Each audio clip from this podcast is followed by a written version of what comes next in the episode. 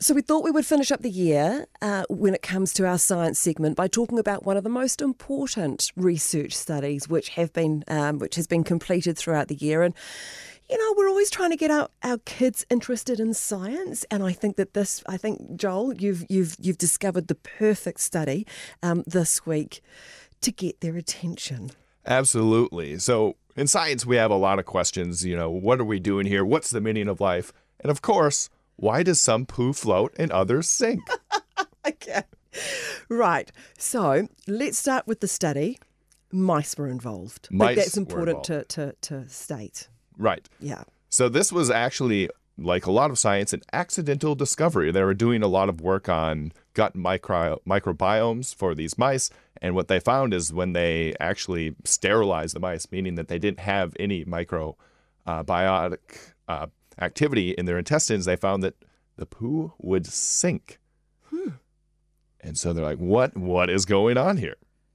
Well, it turns out that we need to have these different types of microbiota in our um, in our gut to cause that flotation to happen. This is fascinating. So you can. This is a really great way for us to be able to work out how good our micro, microbiome is.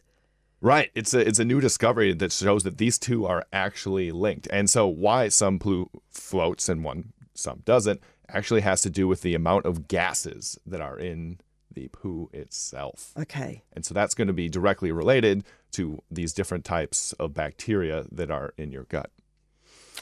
Do we want floaters all the time, or are some floaters okay and some sinkers okay? Another really good question. you are on top of it this morning. So it turns out about 10% of the population naturally has floaters, which, okay, I want to specifically mention in this paper, they used floaters and sinkers as the technical scientific terms, okay? I love it.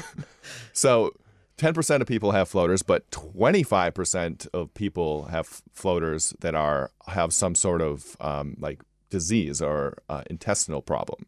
So Oh. it could be that the more floaters you have could be indicative of something wrong with your microbiome in your gut. Of course, more Okay. more research is necessary. More research is necessary. But I thought if you had, if I'm sorry, I thought if you did have floaters, that was a good sign that you had a good variety of uh, of bacteria and things in your microbiome. it it it could be. It could be. It could be. Okay. But there is perhaps a point Right, but if if you're just a floater, maybe that's also s- a, and a reason why you might want to go and um, have a chat to your GP. Yeah, exactly. Fascinating, because it's a very simple way for us to understand what's happening in a part of our body that we really don't.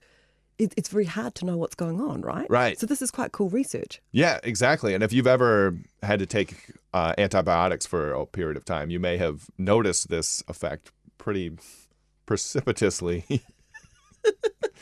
An experiment that you can do at home. There we go. Something, something to you know get the kids involved with science. Or if they'd like to read more about this study, where do they find it? This was published in Scientific Reports. Joel, thank you so much. Of course, you've stepped in this year for Mich- Michelle Dickinson. We really appreciate it. I hope you have a really lovely Christmas. Do you have Do you have plans? Um, I'm just here to party. There we go.